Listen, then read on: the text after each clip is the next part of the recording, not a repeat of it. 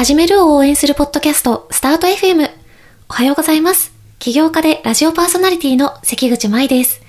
連続起業家でエンジェル投資家の柴田洋さんと起業や独立を考えている方に役に立つ情報を楽しく語っていきます。洋さん、おはようございます。おはようございます。あれ、舞さん髪切りましたね。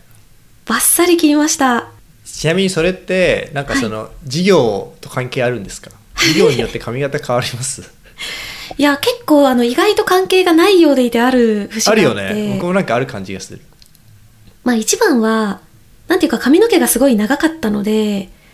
毎日お風呂に入って髪の毛洗って乾かすのにすごい時間を取られてたんですよ。忙しくなったからってことですね。で、そうなんですよ。事業に集中するためにもこんなことで時間を使っているのが嫌だって思い始めまして。なるほど。っていうのが一番大きいですね。なるほど。じゃあロングは暇人のやることっていう、そういうスタンスですね。違いますそんなことない。ロングで活躍してる方たくさんいらっしゃるんですけども、私結構ズボラなところがあるのでまああとね、なんかショートにしたらもしかしたらすごい似合うかもしれないと思ったっていうのがまあ一番なんですけど。よくお似合いだと思います。やった。陽さんに言ってもらうとめっちゃ嬉しいあんまりね、めったに褒めなさそうだからこそっていうそんな今日この頃なわけですけど、結構前 Y コンビネーター特集をやってたじゃないですか。はいはい。で、あれの前に実は結構お便りいただいてて、あはは、だいぶ Y コン特集で寝かしちゃってたお便りがあるので、確かに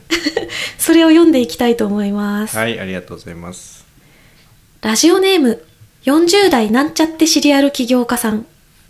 いつも楽しく聞いています。本当ですよ。誰だよって誰でしょう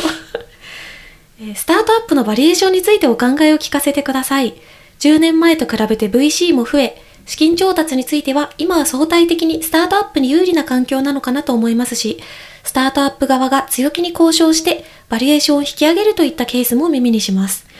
大流上をとどめて大きな資金を獲得するために高いバリエーションで調達するのも一つの考えだと思いますが、次回ラウンドのことを思うとあまりバリエーションを上げすぎるのも良くないと思います。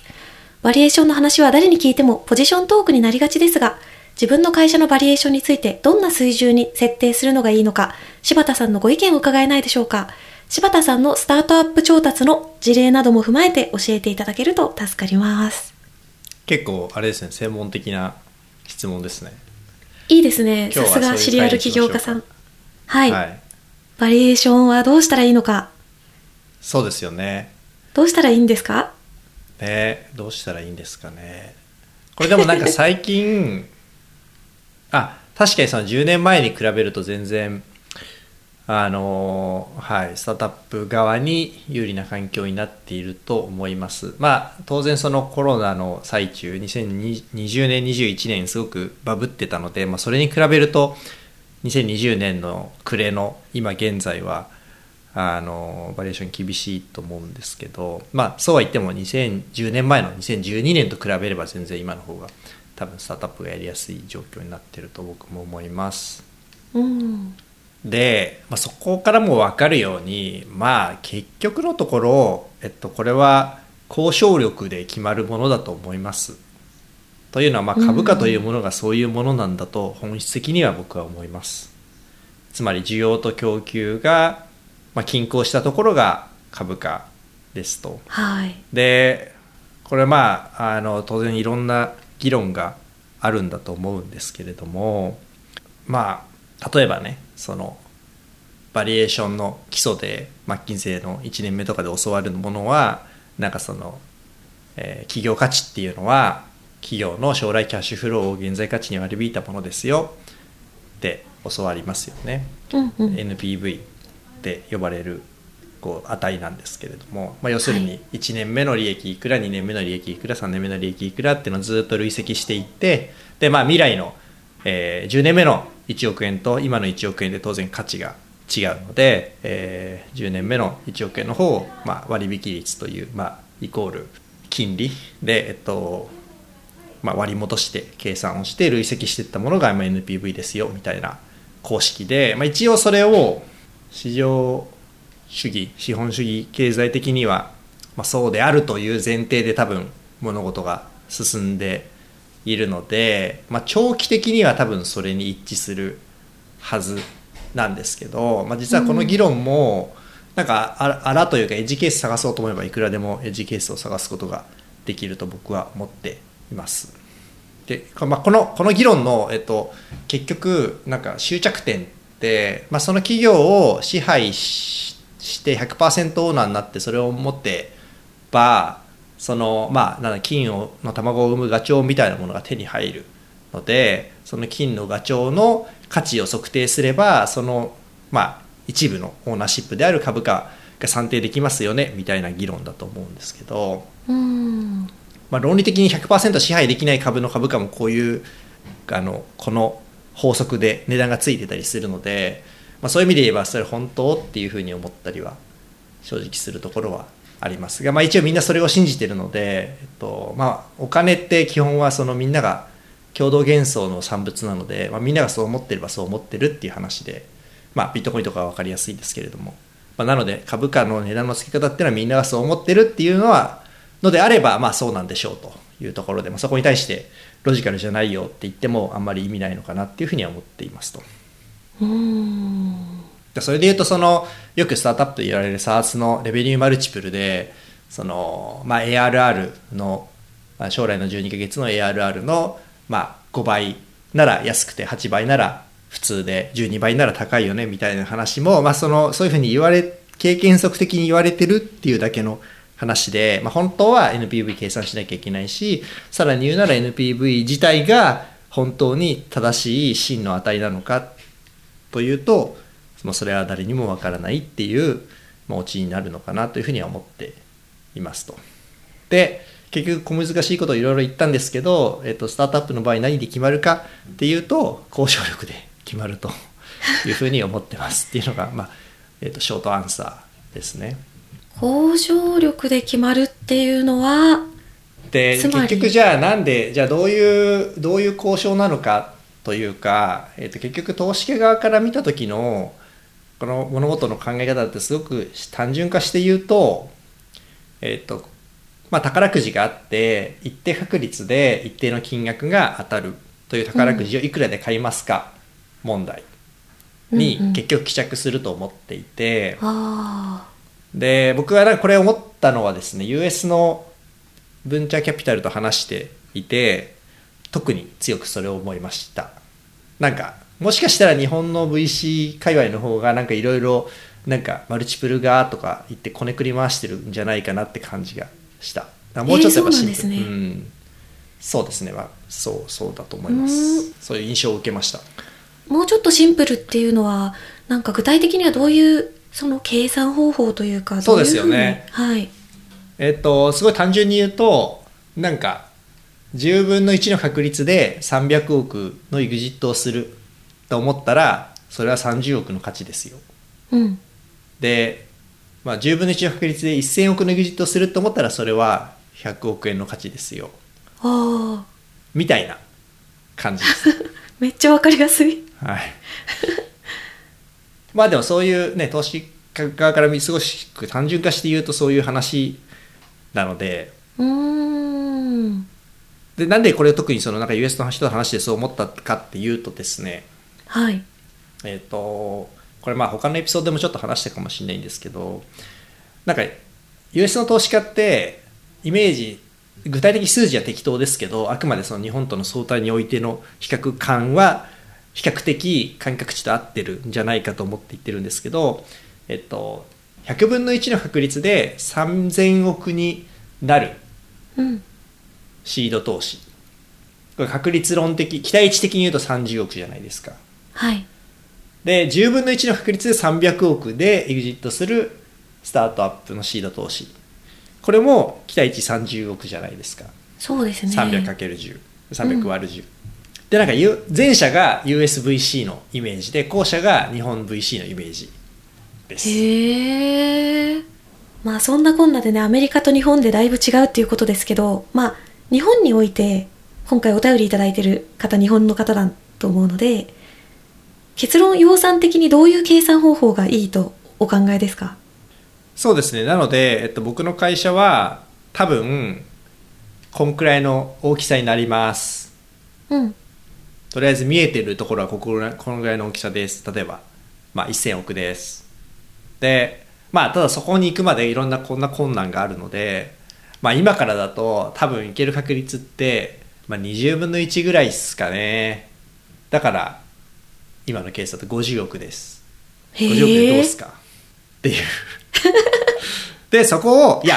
20分の1はないでしょみたいな、まだまだここから先道に長いよみたいな感じで、50分の1じゃないみたいな。で、いや30分の1でしょみたいな。で、実はこの考え方って結局その VC ってフェーズ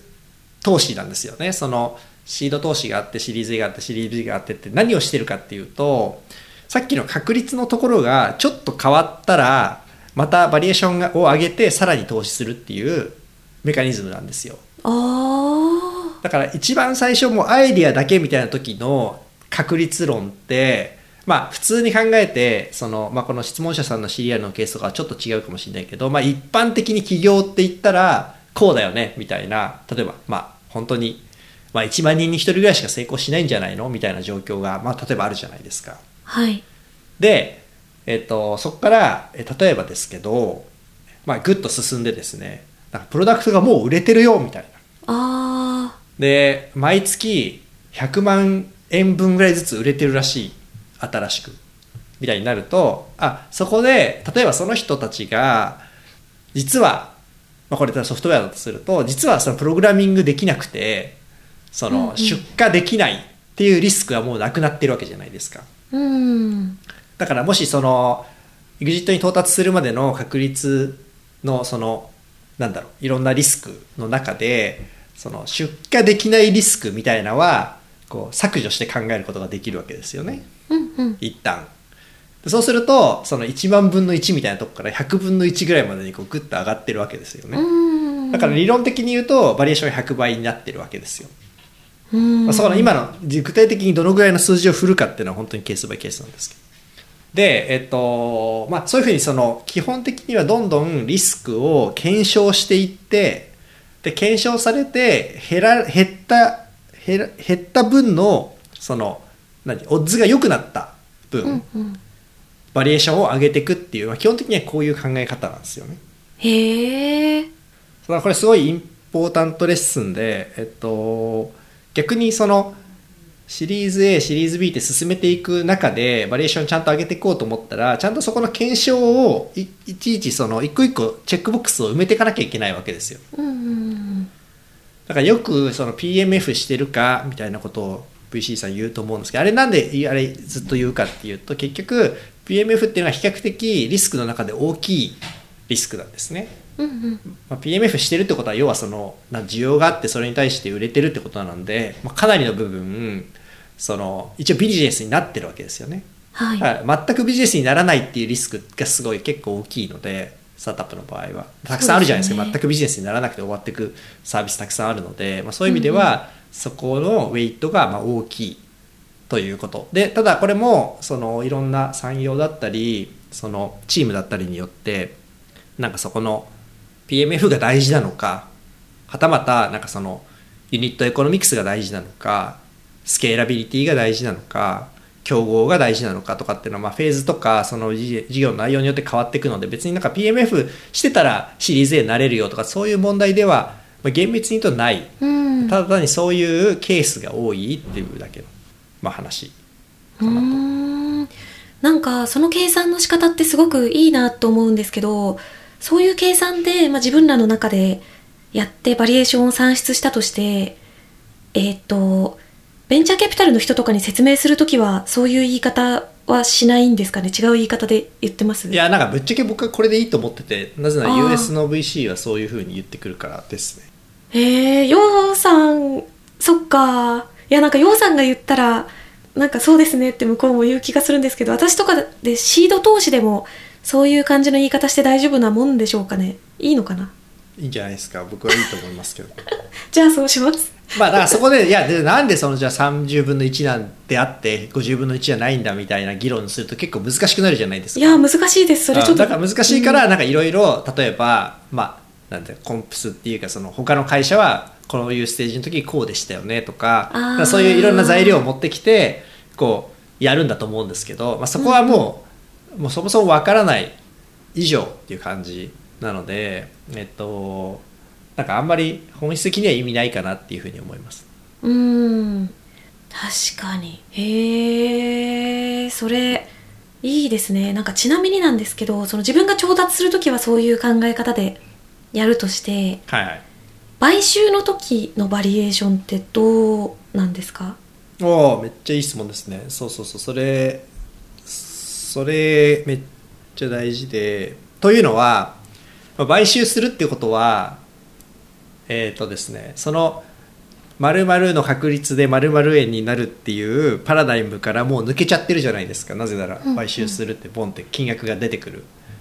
ので、まあ、厳密に言えば実はその買収企業もそれで投資してその MA というものに対して投資をしてどのぐらいリターン得られるかっていうのはまた確率分布あると思うんですけれども、まあ、普通はそういう考え方をせずにバリエーションの計算をしてくるんですね。 NPV で計算することが普通だと思いますと、うんうん、これちなみになんで買収企業側がそうしてくるかっていうと、これは多分なんか説明が僕はあると思っていて、企業ってその買収するとですね、その会社の資産より高い金額を払うじゃないですか普通は、うんうんうん、例えば工場とかも何もないので、じゃあその資本金貯金とかプラス、まあ、ほとんどこう資産がないような状態で、ただそれの何十倍もの買収金額をこう正当化するみたいな感じになるんで、そうするとそののれんっていうのが買収企業側に発生するんですね。のれん？すいません、のれんって何でしたっけ？のれんはちょっと難しい会計用語なので、中身よく知らなくていいんですけど、結局のところ、覚えておかなきゃいけないこととしては、買った会社は例えばマイさんの会社を20億円で買ったってなって、うん、資産がほとんどないとすると20億円分がそのマイさんという会社のブランド代に払った金額として、企業側がこうバランスシートに記載しなきゃいけないんですね。まあ、そういうルールなんですね。で、これの問題点は、なんか 2,3 年買収してから経って、舞さんの会社やっぱり20億円分の価値ないねってなったら、それをですね、減損って言って、20億じゃなくてやっぱ10億でしたってなったらですね、その残りの10億のところを、これはその別にキャッシュアウトがあるわけじゃないんですけど、損失として計上しなきゃいけないんですね、PL に。でそうするとその会社の営業利益が10億円下がっちゃうので、会社は嫌なんですね、この減損するのは。いや嫌ですね、本当に嫌ですよね。そう、これもあくまでやっぱキャッシュアウトないんですけど、まあ、気にするんですね。で、それでその減損の計算方法、じゃあなんで20億円じゃなくて10億円の価値しかないって思ったのか、うん、っていうのを計算するのに NPV が使われているんですよ、うんうんうんうん、これは監査法人とかが計算するんですけど、へで、まあ、ちょっと会計基準とかによって違うと思いますけれども、例えば楽天の場合なんかだと毎年1回減損テストっていうのが全てのれんの全てに対して行われるので、監査法人の人がヒアリングに来て、あなたのこの事業計画の確からしさどうなんですかっていう質問をしてきて、でそれで向こうが Excel 流して、ああこれ20億の価値ないっすねってなったら、楽天株式会社に減損が発生しちゃうので、怒られると、うん、その買収した人が怒られるっていうことになるんで、これは嫌なんですよ、みんな絶対嫌なんです。そうですね。で、ちょっと話を戻すと、ここで、NPV が出てきちゃってるじゃないですか。はい。だから買収金額っていうのは NPV 計算するっていうことになっちゃうんですよね。その減損テストしなきゃいけない。で、減損テストは結局監査法人がそのやり方を採用していることが多いので。うんうん。で、そうすると今まで、まあ、10分の1で1000億になるんで100億ですみたいなことを言ってたんだけど、買収企業からは20億円。しか出せません。なぜなら NPV で計算すると20億なんでって言われますと。ここが、結構うげってなる場面ですね。だこれがその高いバリエーションをすると、まあ、困っちゃうことの本質。そうですよね。なんかこの時になってバリエーションが逆にね下がっちゃうみたいなことも発生しうるっていう話ですもんね。そうすると、まあ、VC は嫌なんで、いやその買収はやっぱやめましょうみたいな話になって、まあ、経営陣はでもこれ先々あんまないと思ってるから買収されたいみたいな感じで、でも VC は損出ちゃうんで嫌だってなって、まあ、ドツボにはまるみたいなことが起きますと。でもちろん減損をしないためには、しないためっていうか、その NPV とそのさっき言った期待値が本当は合ってなきゃいけないんですね。で、合う事業計画になってなきゃいけないんですよ。 NPV 計算したら100億にさっきの言った100億になってる事業計画じゃなきゃいけないんですけど、まあ、スタートアップの事業計画なんて本当毎日変わるんで、なってないんですよね実際は、でなってないって VC も知ってるわけですよ。でこの実際に、このエグジットイベントが到来した時に、まあ、慌ててつじつまを合わせる羽目になると。でそのツケを払わされるっていう構造になっている。払わされるのはみんなですね、そのスタートアップも VC も。なので高くしすぎると、まあ、問題だよっていう話。確かにですね。ちなみに上場の時ってどういうバリエーションなんですかね。そう、上場の時も基本的には一緒で、上場も実はですね、上場してしまえば受給でつくので、もちろん VC が見る評価の仕方と、株式市場の投資家が見る評価の仕方は違う可能性はあるんですけれども、まあ、受給でつくってのは間違いないですと。ただその手前で、主幹事証券会社っていうのが IPO の時必要なんですよね。でその人がその上場、まあ、するのを手伝ってくれるというか、まあ、上場のしていいかどうかの審査をするという立場にあって、でその人たちが一旦値を決めるんですよね、この企業はこのくらいで市場に出していこうみたいな、売り出していこうっていうのを決めるんですけど、でそのバリエーションは、まあ、NPV ではないものの、まあ、NPV に近いような、まあ、事業直近とかその次の期の事業をベースにして、まあ、他の企業とその比べたりして、まあ、きっとこんくらいっていうのを出そう。よりそのなんていうの、さっきのその将来何分の何の確率で何々億になるからいくらみたいなよりは、なんていうのかな、そのファクトベースな議論をしようとするので、まあ、そこでまあ買収の時とほぼ同じような、こうなんていうのかな、その立場に追い込まれるっていう問題がありますと。なるほど。なので後半になればなるほど、さっきのその何々の、まあ当たり前ですよね。何だってその上場するってなってたら、もう上場するっていう確率は、まあ1分の1とか、まあ2分の1とかの確率までに絞られてるわけなので、当然そのバリエーション2分の1の確率で X 億円になるっていう、その X っていう値は上場するときと結構一致してないとおかしいじゃないですか。そうですよね。そう、だからまあそこが結構その、まあ混ざって来ちゃうと。なのでそこを辻褄がだんだん、そのさっき言ってたシードだと適当じゃないですかみたいなところが、そのだんだん適当じゃ済まなくなってくるっていうのが発生する。そっか。なんかちなみに上場のタイミングとかで市況が悪いとかっていう場合もあると思うんですけど、どういうふうに反映されるんですか。それめちゃくちゃグッドクエスチョンですね。もちろんですね、悪くなります。例えば今分かりやすいですけど、2022年の11月は、2022年例えば1月とか2月に比べるとだいぶ市況悪いですね。あと1年前に比べるともっと悪いですね。で、まあ、こうするとさっきみたいに、まあ、このぐらいの事業規模だったら、まあ、あの会社が1000億になってるから1000億で出れる、上場できるだろうって思ってたら、その会社自体が500億になっちゃいましたと。っていうことが起きますと。そっか。で、そうするとまたドツボにはまりますよね。その、今ついてる金額より低くなっちゃったみたいな。でそれはですね、結局誰かが損というか、そのギャップを埋めるしかないんですけど、まあ、だからしょうがないですよね。その事業計画のせいじゃないわけですから、事業計画を評価する側の市場側のせいなので、これはまあしょうがないと思いますと。で個人的にはこのベンチャー投資っていう、まあ、特に VC の事業ビジネスで、まあ、そのファンドを、まあ、ファンドじゃないですか、ベンチャーキャピタル自体は。そうですね。で大体10年なら10年って決めてやりますよね、うんうん、今集めてる2022年に集めたファンドって2032年にリターンすればいいですよね。で2032年の景気は今時点では分からないじゃないですか。そうですね。だからその景気の効果の部分っていうのは、まあ、本来は、ベンチャーキャピタルの LP、 ベンチャーキャピタルに出資している人が取っているリスクなんですよね、うん、なはずなんですよね。だからそこはベンチャーキャピタルが市況のせいですいません思ったよりいきませんでしたっていうのは、まあ、本来は許容されるべきだと僕は思いますと。なぜなら景気が悪い時に安いバリエーションで投資できるのだから、